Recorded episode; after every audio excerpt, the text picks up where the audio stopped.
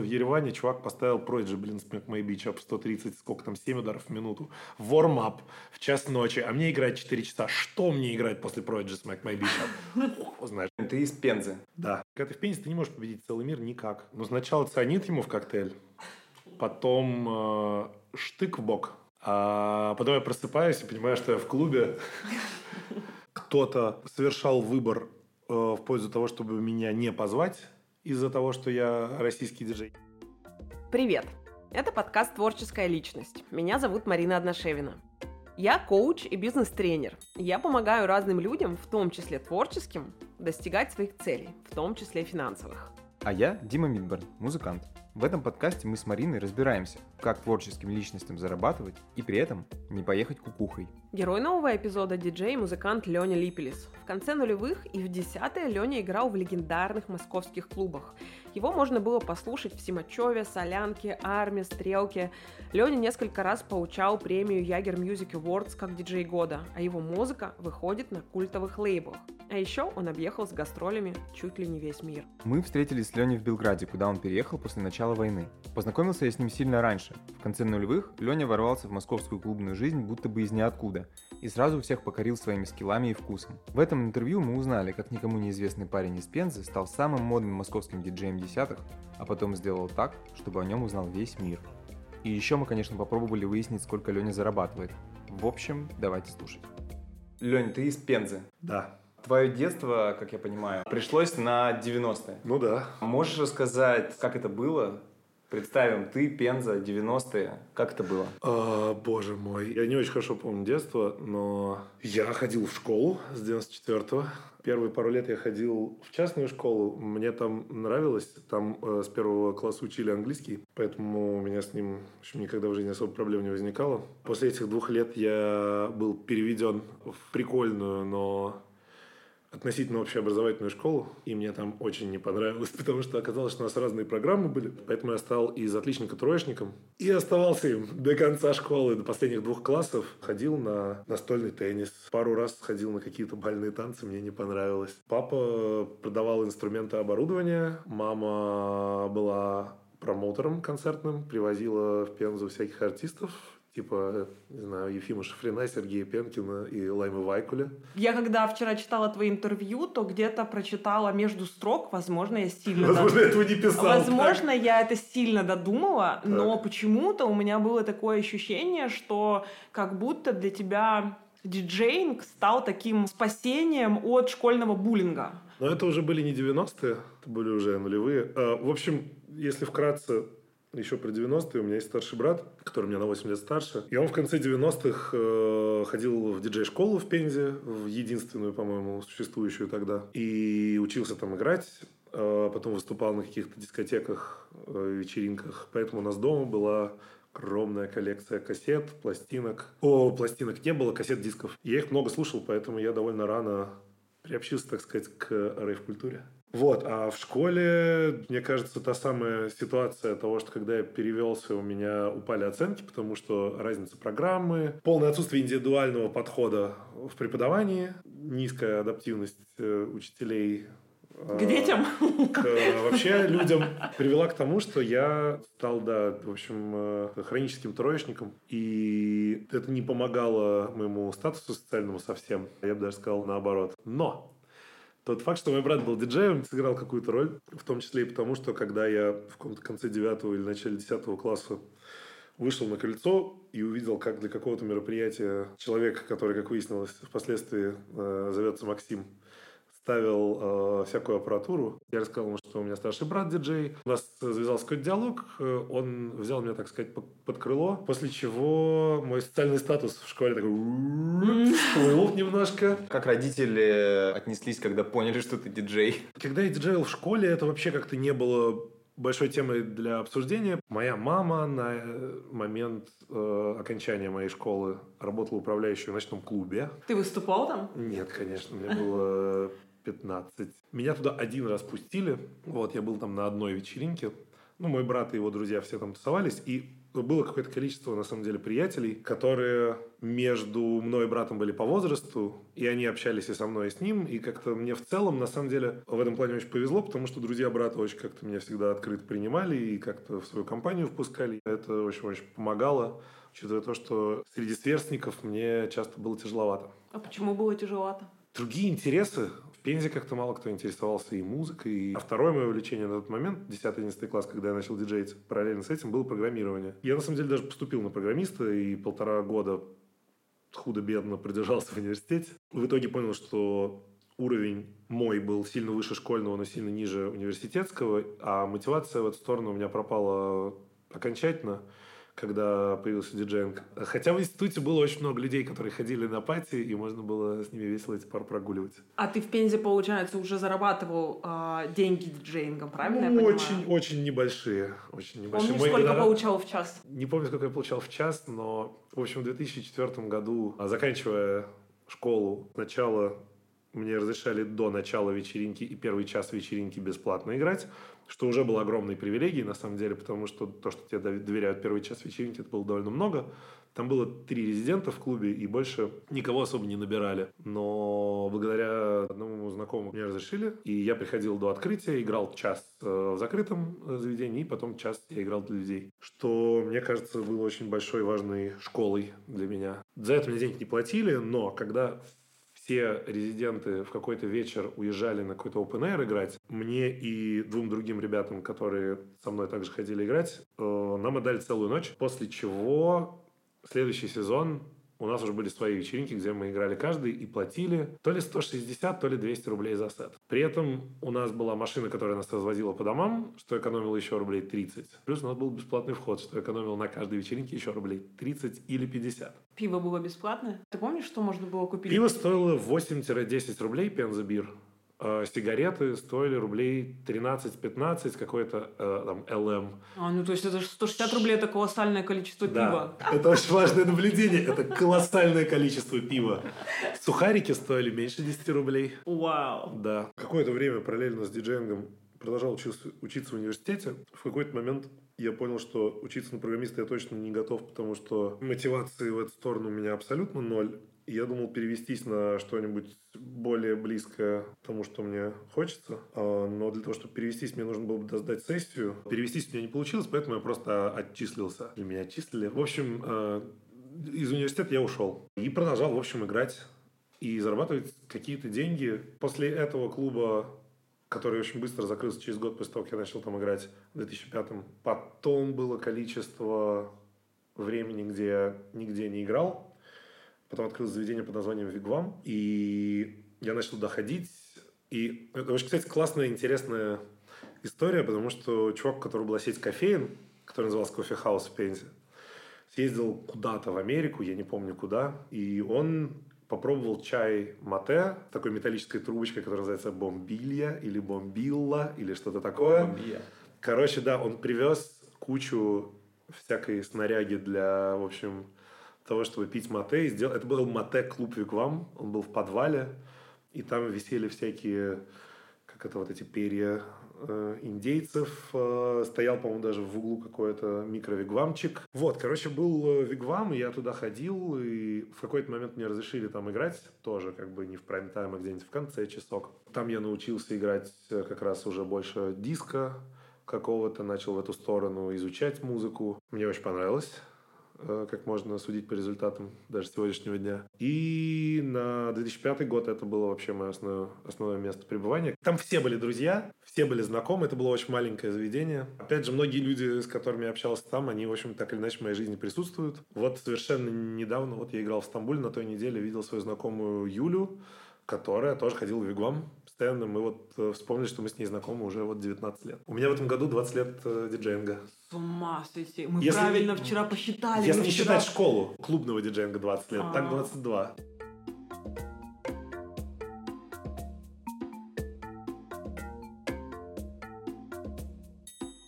Как э, в итоге случился переезд в Москву? Нужны же были деньги, нужны были какие-то договоренности. В 2008 я переехал, и мой друг, который был барменом, он на тот момент, будучи человеком предприимчивым, э, занимался импортом э, серым э, первых айфонов в Россию, которые уже выпустили, но официально не поставлялись. И он привозил их, я их разлачивал и курьерил, в общем-то. Так выглядела моя первая работа в Москве. Жил я у брата, пока он не сказал мне, что, возможно, мне пора поискать свое жилье. После того, как анонсировали второй, первые перестали пользоваться популярностью, их перестали покупать, работа потихоньку как бы свернулась, и денег у меня особо не было. Вот все мои запасы диджейские, заработанные в Пензе, тоже на тот момент иссякли. Я пожил какое-то время у друзей и поехал в Пензу, потому что меня позвали доиграть на Open Air. Mm. И я там поиграл и на, по-моему, пару месяцев там завис. В Пензе есть музыкальный магазин, котором продавали часто миксы классной электронной музыки, Ministry of Sound, э, там, Фабрик, все то, что мне тогда нравилось. И продавал это, и всем этим занимался, курировал все это мой приятель Олег, который был и там с моим братом тоже дружил. И я заходил да, частенько в гости, потому что это на центральной улице. И, в общем, когда идешь по этой улице, приятно себя зайти, перекинуться парой новостей, музыкальных и не, не только. И я зашел к нему, я как раз вот уже два месяца был в Пензе, думал, как же мне обратно ехать в Москву, кем я вообще могу работать, что мне делать. И Олег говорит мне, слушай, у меня приятель работает в магазине «Республика» в Москве, они ищут сотрудника музыкальный отдел, хочешь? Я сказал да, устроился на работу и 9 месяцев там проработал. Первое время я работал в музыкальном отделе, случился кризис 2008 а это было начало 2009 mm. зарплаты нам урезали в два раза.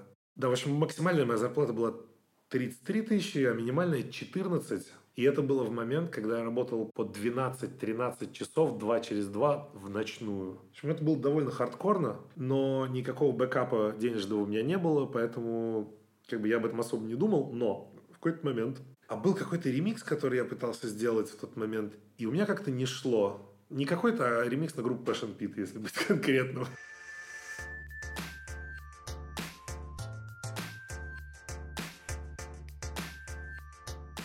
В республике, в общем-то, мне уже не нравилось. Э, ремикс э, сделать хотелось. И я утром, там, в 8 утра, когда мне надо было выходить на работу, я сидел, делал этот ремикс. И я не то, чтобы прям принял решение и сказал, типа, все, я ухожу. Я просто сидел и делал ремикс. И... Ты не пришел на работу? Я просто не пошел на работу. И мне звонит управляющий, говорит, Леонид, вы где? И я пытался сделать голос, как будто я болею. Такой, о, блин, я себя очень плохо чувствую сори, я сегодня не приду. У меня не было ни одного прогула на тот момент, но мне сказал, ну, тогда ты уволен. Я говорю, ну и пока. Захлопнул трубку, и на этом моя работа в республике закончилась. Как раз вот мы подобрались к этим как бы солянковским э, временам. Я, собственно, тебя помню именно с этих времен, я тебя не знал. Я тебя тоже. К тому моменту казалось уже, что ты играл везде. Это какой год? А вот да, вот ты про какой момент? А вот я не знаю, я не помню, может быть, 9, 10, 11, как ты, чувак э, из Пензы, да, типа суперскилловый диджей с, э, с музыкальным большим да. багажом. Как ты оказался в, там, в, в Солянке, в Симаче? Армия. В армии. У меня очень, э, как это, кинематографическая в каком-то плане история э, успеха. Я ушел из республики, продолжил писать как музон. Я на тот момент уже, ну, работая в республике, тусовался в Солянке вовсю. Солянка, пропаганда, культ, арма, все, что происходило. Но и... не играл, получается, или мало играл? Не играл, играл вообще ага. нигде. И был в абсолютном шоке от того, что произошел первый камбэк диска-музыки. Я абсолютно не ожидал, что он когда-либо, в принципе, произойдет. Это, такого еще не происходило в истории человечества. Я прихожу в солянку. Сначала были какие-то вечеринки Idle Conversation, а потом начинаются вечеринки Одиссея. И вот Ася ставит какой-то ремикс Ларри Ливана, который я в Пензе трудом пытался где-то поставить, и все расходились.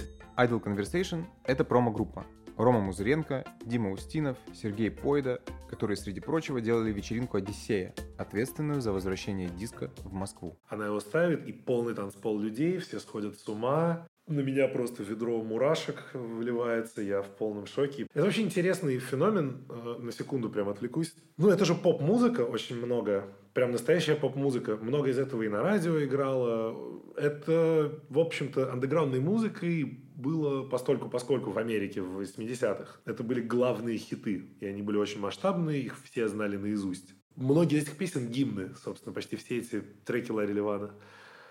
Но за счет того, что импорта этой музыки в Россию не существовало, мы были абсолютно культурно от этого отрезаны. И как бы песня «Шик, I want your love», когда ты пишешь, слышишь ее первый раз, ну это ж полный пиздец.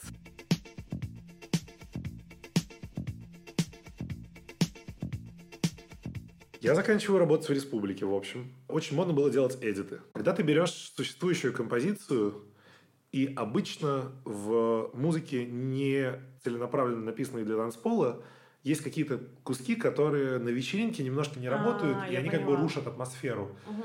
И ты их вырезаешь, те, которые классно работают, ты их размножаешь так, чтобы диско-эффект был максимальный. Так как я рылся в куче диско-музыки, какие-то треки, которые мне нравились, но были не до конца как бы вот dance floor friendly, а, они у меня были.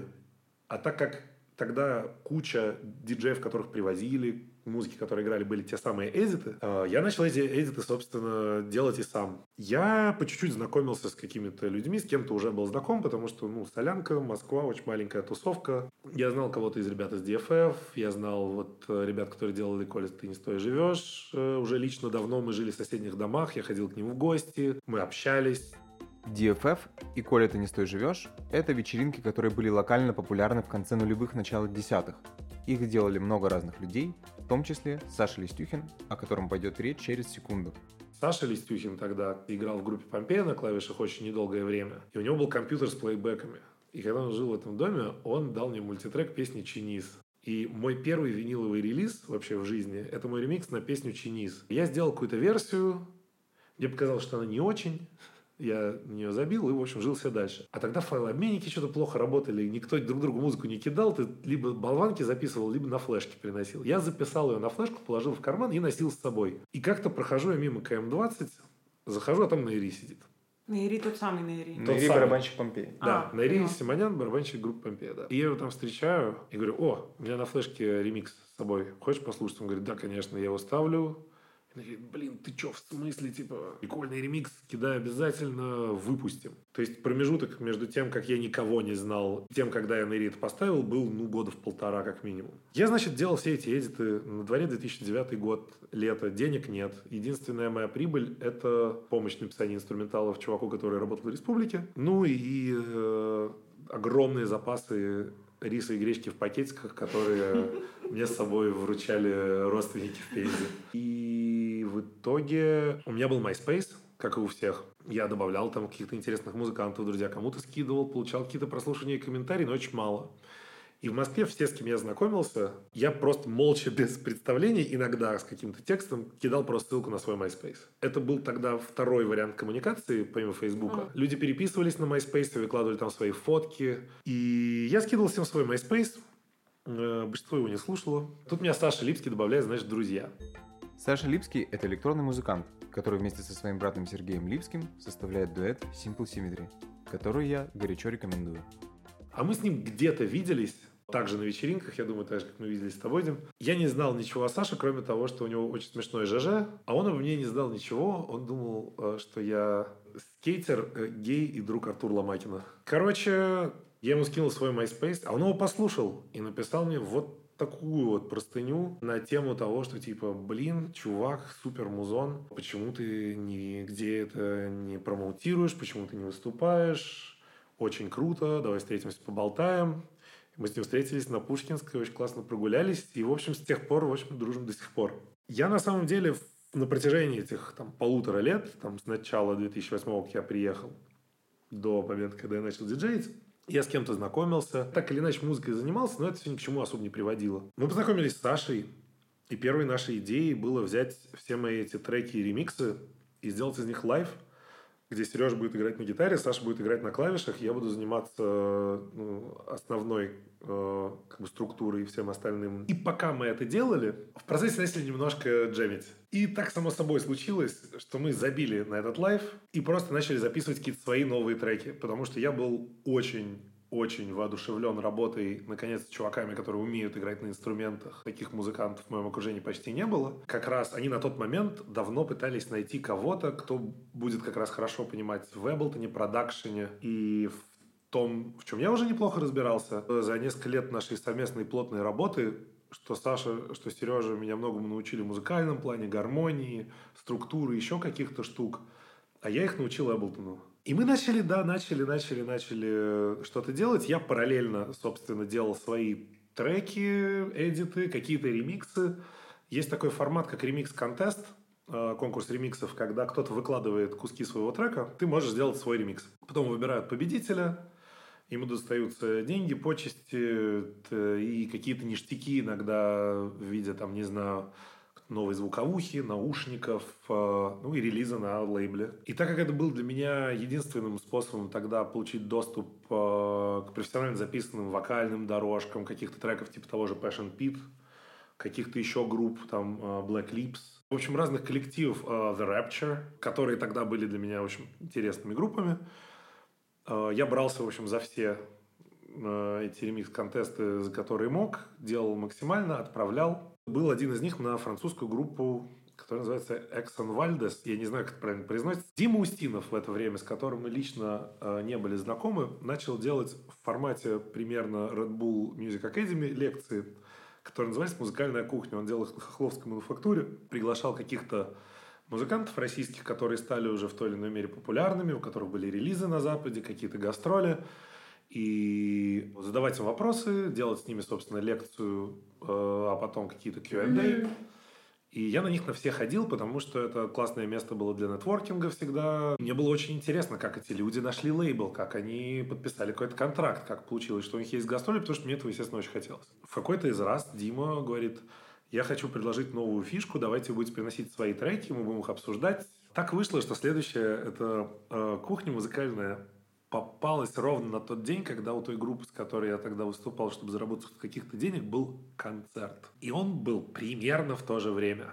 Я не знаю, как и почему меня так или иначе тянуло на эту кухню попробовать успеть, но как только этот концерт закончился, я не забирая ни денег, ничего, сказал, ребят, потом разберемся, выбежал, поймал первое такси, забегаю, и Дима такой, вот, да, это было интересно. Давайте закругляться. Если вдруг кто-то еще хочет что-то поставить, э, давайте послушаем. Я из задних рядов тяну руку. И Дима такой, да, да, конечно. Там сидит Рома Мазуренко, Пока, Тимофей Смирнов.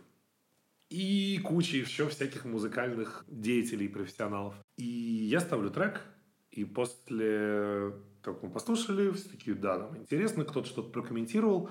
Ну, ко мне подошли какие-то люди, кто-то спросил, а как я бас записывал? А я там из одного сэмпла бас-гитары составил какую-то партию, которая звучала как живой бас. Что было моим большим ачивментом на тот момент, потому что я на живом э, басу играть, к сожалению, не умел. Получил каких-то комплиментов. Дима разбирал, когда сетап, я предложил ему как помочь, э, помог ему до тачки что-то донести, спросил его личных комментариев по поводу трека, раз мы его только что все послушали. Все это как бы конец 2009 года. Из республики я, уволился в мае. Я хожу в столянку, в общем, как обычно. В какой-то момент меня буквально за локоть ловит э, Тимофей э, Смирнов, диджей. И говорит, чувак, классный был трек, скинь, типа, буду, может, играть.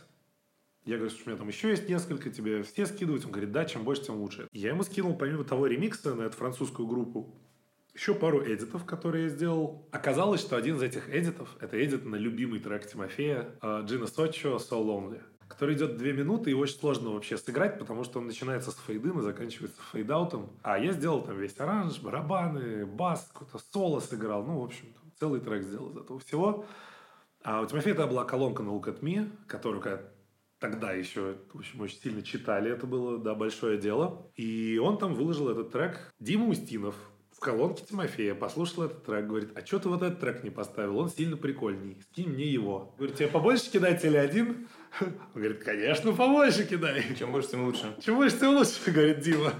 Я скинул ему, по-моему, тот же пак из четырех эдитов, где был эдит на Eurythmics uh, That Girl, песню, которую я увидел в серии Симпсонов. Кидаю Диме, Дима говорит, вау, очень круто, и выкладывает в колонку на Локотви, естественно. Все это как бы параллельно с тем, что мы там с Сашей Липским начинаем чего-то делать. И в какой-то момент я просто иду себе по солянке, и ко мне подходит Дима Устинов и говорит, «А, привет, у нас вечеринка в Симачеве, там, типа, через две недели хочешь поиграть перед нами?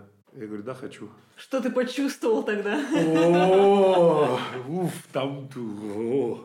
Ну, у меня мир там перевернулся. Я, не, я был один раз до этого в Симачеве, потому что меня туда не пускали. Я был э, хуй с горы, собственно.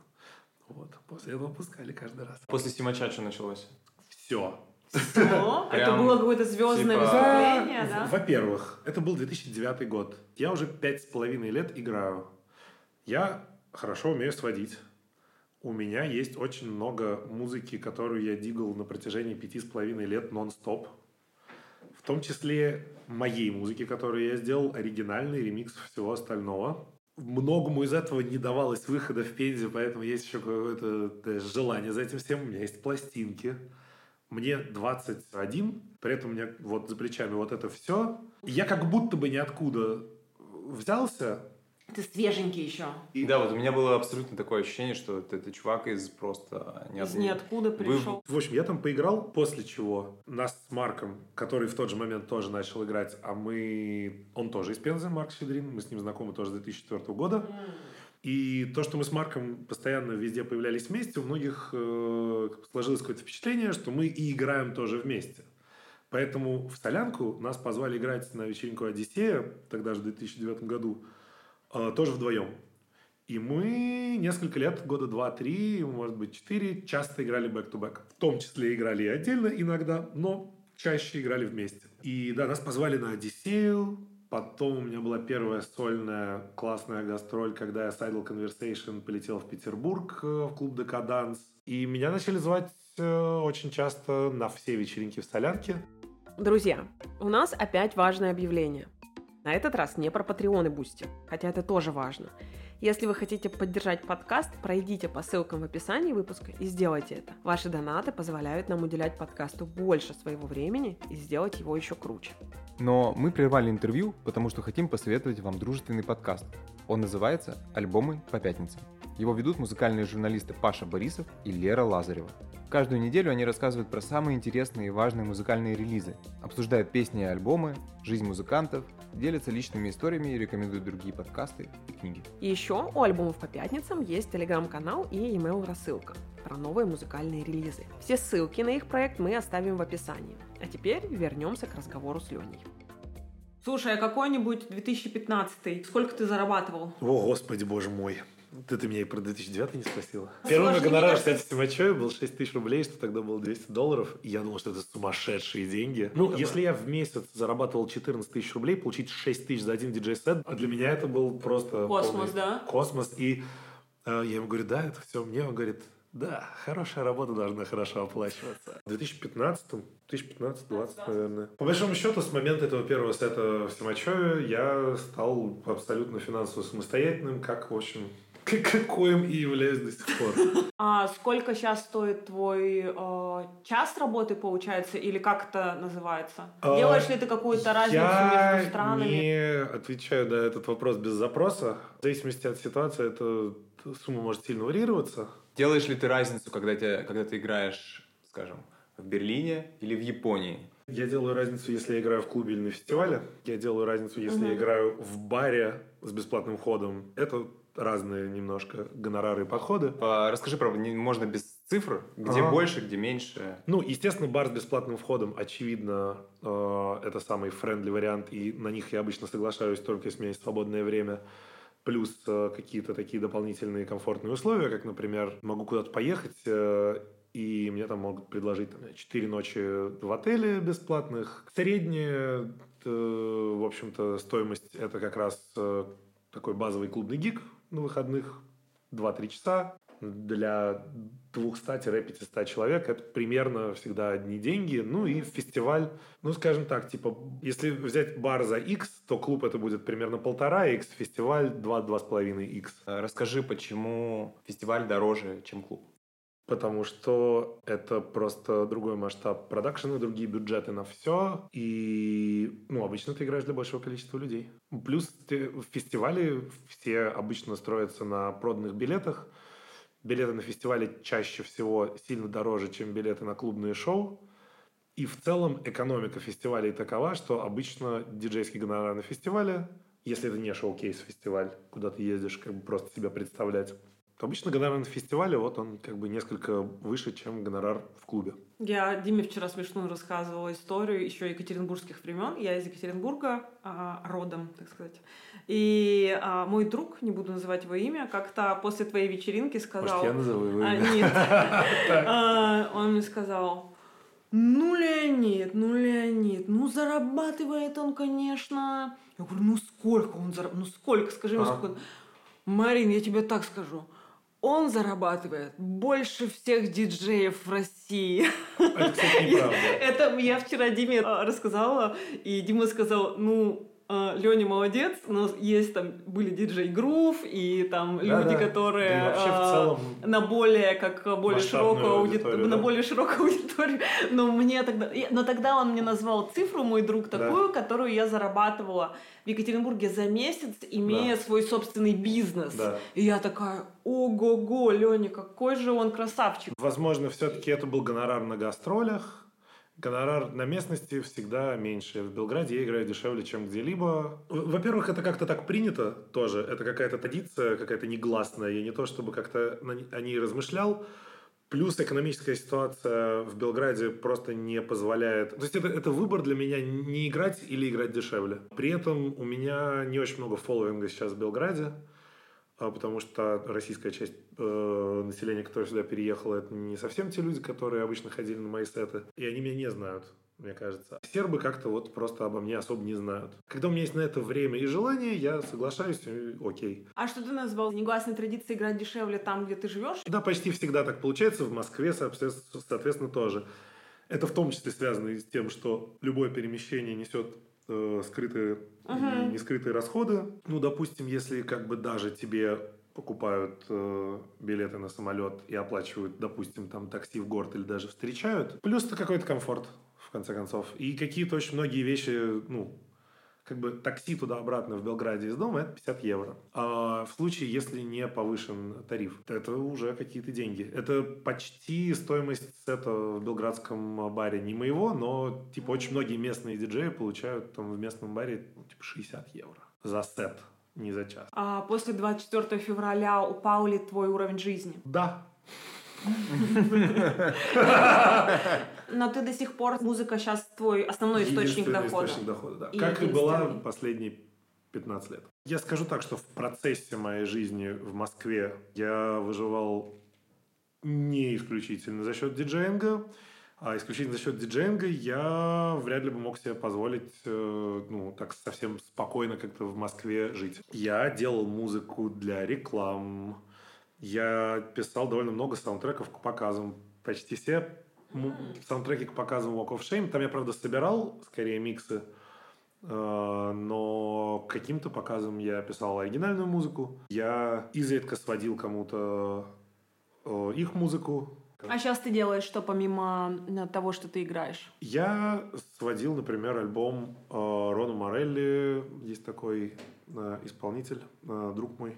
Я ему сводил два последних его альбома. Также я сводил там, типа, Липским очень много. Вот Simple Symmetry я сводил в какой-то момент, как минимум, половину того, что у них выходило, сводил я. Я продюсер альбома Omnian and Love Affair был 2016 год, тоже за это получил всяких прикольных денег. Я играл в группе Кита Емпере, я до этого играл в группе Санкт-Петербург Диск Спин Клаб, и это тоже были гастроли и выступления, и какие-то иногда там и корпоративные, и не только, и, и это все в сумме uh-huh. составляло какой-то мой бадж.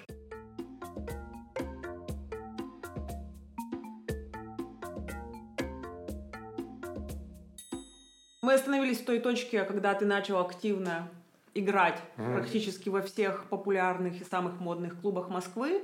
В какой-то момент, я насколько понимаю, тебя начинают звать очень активно на гастроли. По твоим интервью, насколько мы поняли, ты был в Австралии, в Японии, ты объездил а ты сейчас всю про Европу. иностранные гастроли? Потому что гастроли по России это тоже как бы гастроли. мне как будто бы, знаешь, чуть более понятна логика, как м, тебя начали приглашать на гастроли Ну, конечно, по да. регионам, потому Да. что, скорее всего, ты стал виден в Москве, тебя Да, начали... Инфополе а, было общим, да. Ну да, тебя начали звать. Интересно, как тебя начали звать на зарубежные гастроли. Самые первые мои зарубежные гастроли были в Риге, но они были условно зарубежные. Сначала меня позвали в Ригу э, какие-то ребята из России. Мы ездили э, с Марком туда обычно играть. Это были одни из моих первых вообще, в принципе, путешествий по Европе. Я писал музыку все это время, и в какой-то момент, э, ну, мы же делали с Липскими ремиксы на Помпею, на On The Go.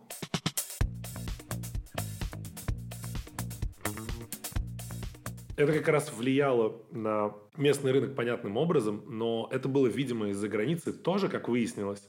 Потому что было много музыкальных блогов, которые следили за местными сценами и как-то это дальше приносили в мир, во-первых. Во-вторых, какие-то из этих штук выходили на iTunes и кому-то, в общем, были, в общем, доступны в мире. Я вот недавно играл во Вьетнаме, мне чувак написал, я понимаю, что я помню, что мы с ним очень давно переписываемся. Я решил понять, с какого момента.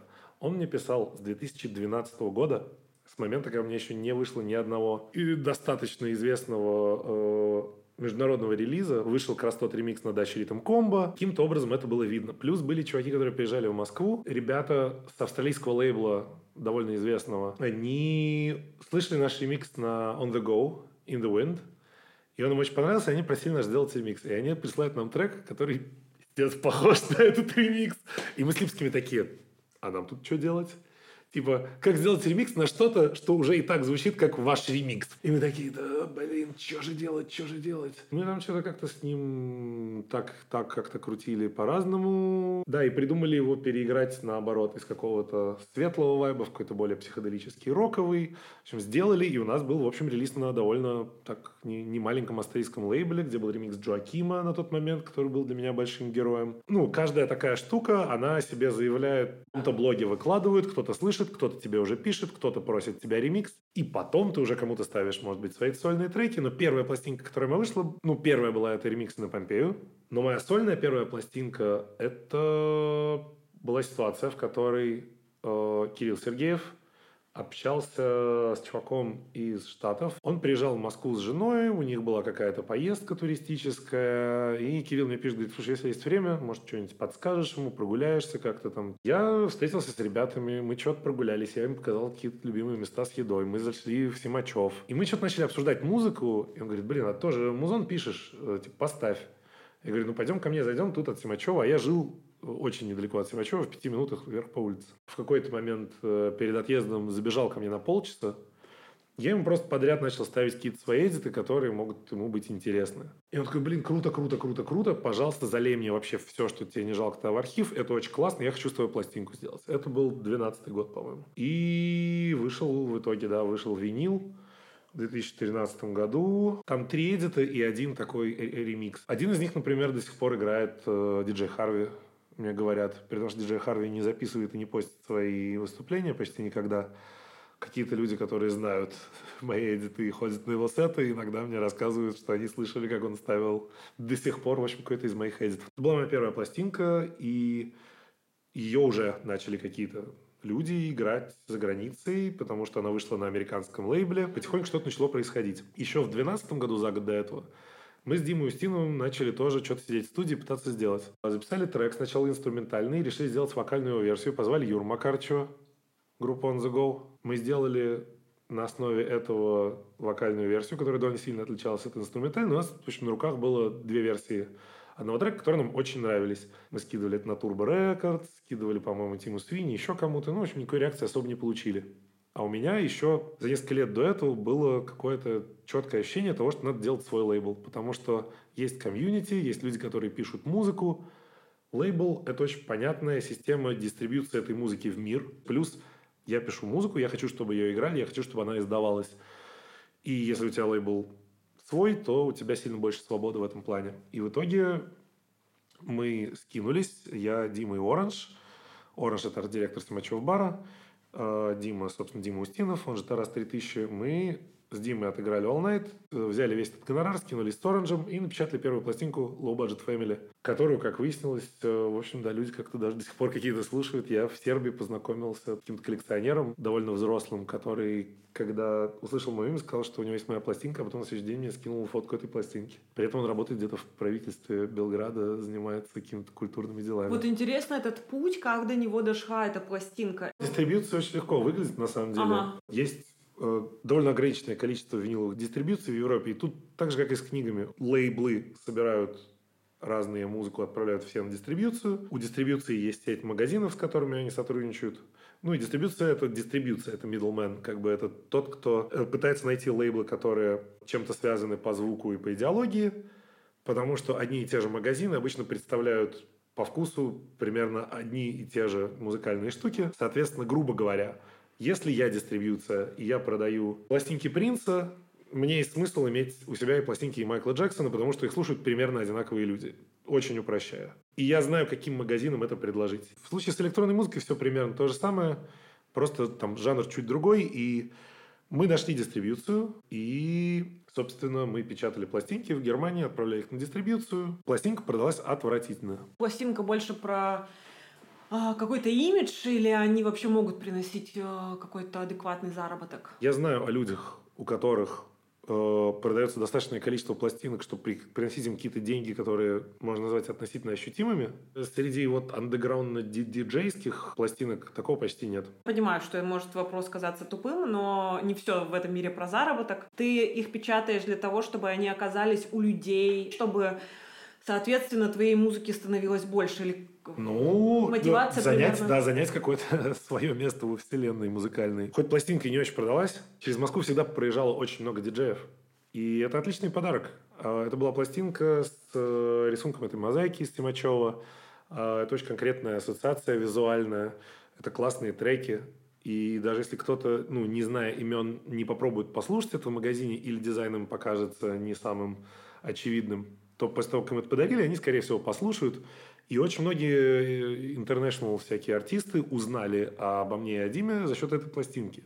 И очень многие дела, которые у меня происходили потом, были за счет того, что эту пластинку раздавал просто всем. Вчера с Димой обсуждали, как ты себя промоутируешь, потому что по твоим социальным сетям а, ну, не скажешь, что ты там проводишь какое-то колоссальное количество времени я и... провожу, но как зритель, а не как контрибьютор. Да, ты не являешься диджеем-блогером, и поэтому... К счастью для меня, да. К счастью для тебя и к интересу для нас, потому да. что, скорее всего, ты делаешь это как-то по-другому. Это очень-очень-очень, на мой взгляд, многосоставная ага. история, в которой всегда приезжали диджеи в Москву играть. Если это были какие-то люди, которые делали музон, который мне интересен, я всегда старался с ними познакомиться, потому что они те самые для меня носители знаний того, как написать какое оборудование используют, а где они играют, как им там понравилось, какой это лейбл, а есть у них на это менеджер, сколько денег на это потратили, где они делали мастеринг, где они делали артворк. Я, в свою очередь, хочу сказать, что люди, у которых есть живой интерес к тому, чем ты занимаешься, вот такой искренний, у меня всегда вызывает отклик. Поэтому, если кто-то мне начинает задавать вопросы на такие темы, я вообще с радостью на них отвечаю. И я полагаю, что в тот момент я был как бы с той стороны. То есть, если я бы сейчас был начинающим в этом плане человеком, Ох, это было бы, я думаю, очень сложно. Сейчас как бы сложнее идти тем путем, которым шел я, потому что сейчас сильно реже все идет от локального к глобальному. Сейчас очень часто ты как бы выстреливаешь в интернете, тебе локальное прилетает потом. А в Пензе, ты живешь в Пензе, и как бы вот у тебя пять клубов. Один из них самый андеграундный. Ты идешь туда, тебе дают там бесплатно поиграть. У тебя очень понятно, что происходит. Сейчас у тебя есть ТикТок, и перед тобой целый мир, и ты можешь победить сразу целый мир. Когда ты в Пензе, ты не можешь победить целый мир никак. Когда ты в Лондоне, у тебя больше таких вариантов, потому что как бы система дистрибьюции тебя окружающие, они просто сильно мощнее. И если бы вся моя история, которую я рассказывал, начиналась не в Пензе, а в Лондоне, с одной стороны, возможно, мне сложнее было бы найти там свое место, с другой стороны, в случае какого-либо успеха э, масштаб был бы масштабней. Но подписчиков, например, в Инстаграме, которые я не очень активно веду, у меня прибавилось, то есть вот из 10 500, что у меня есть сейчас, полторы, по-моему, тысячи прилетело за один день после того, как Boiler Room выложила снипет моего сета в 2019 году. А 500 мне полетело после одной вечеринки в Таиланде сейчас. Потому что это был большой фестиваль.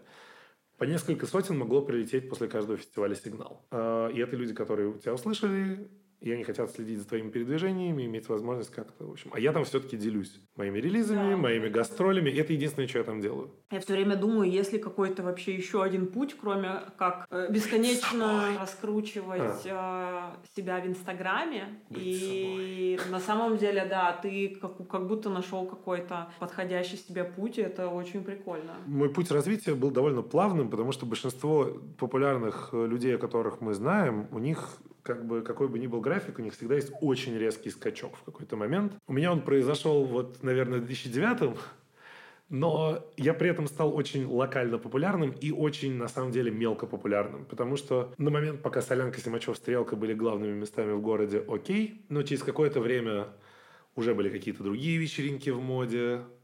И в целом я превратился в кого-то одного из городских диджеев, просто, который просто в Москве есть. И очень многие о моем существовании даже не подозревали несмотря на то, что я в Москве играл каждые выходные по 2-3 раза. Тот факт, что я делал какие-то штуки international, кстати, вот что я хотел сказать. Так вышло, что пока мы искали квартиру, мы искали ее, собственно, с Марком Щедриным, а с нами был еще один приятель, и я сижу как-то, в общем, на Циане, чего-то там ищу, нахожу, за 50 тысяч квартиру на Тверской 6. Комнаты маленькие, но их три. Мы туда въехали, нам повезло, что девушки, которые собирались смотреть перед нами, опоздали. Я жил от Симачева в трех минутах ходьбы солянки в 25, от стрелки тоже где-то там в 25. Что очень упрощало мою жизнь. Один из приколов заключается в том, что приезжали какие-то артисты, а так как моя жизнь вся была целиком связана с музыкой, все, что я делал, писал, играл, ну и вот все, что мы обсуждали. Все люди, которых э, в Симачеве выгуливали как-то, мои друзья, и я тоже всегда там как бы проводил время в принципе, и я такой, ну, окей. И я приезжал, очень часто так оказывалось, что типа, так, мы посидели, вроде поздно, что дальше делать? Там, типа, прогуляйся, что дальше делать? Я говорю, ну, можно ко мне пойти. А у меня комната, пластинки, вертушки, приятная компания, чай и, в общем, все такое. И э, мы часто оказывались у меня, слушали какую-то музыку, все просили поставить мою, я ставил что-то из того, что, над чем я работаю. И зачастую это тоже зак- заканчивалось какими-то релизами на каких-то довольно себе вообще приятных лейблах.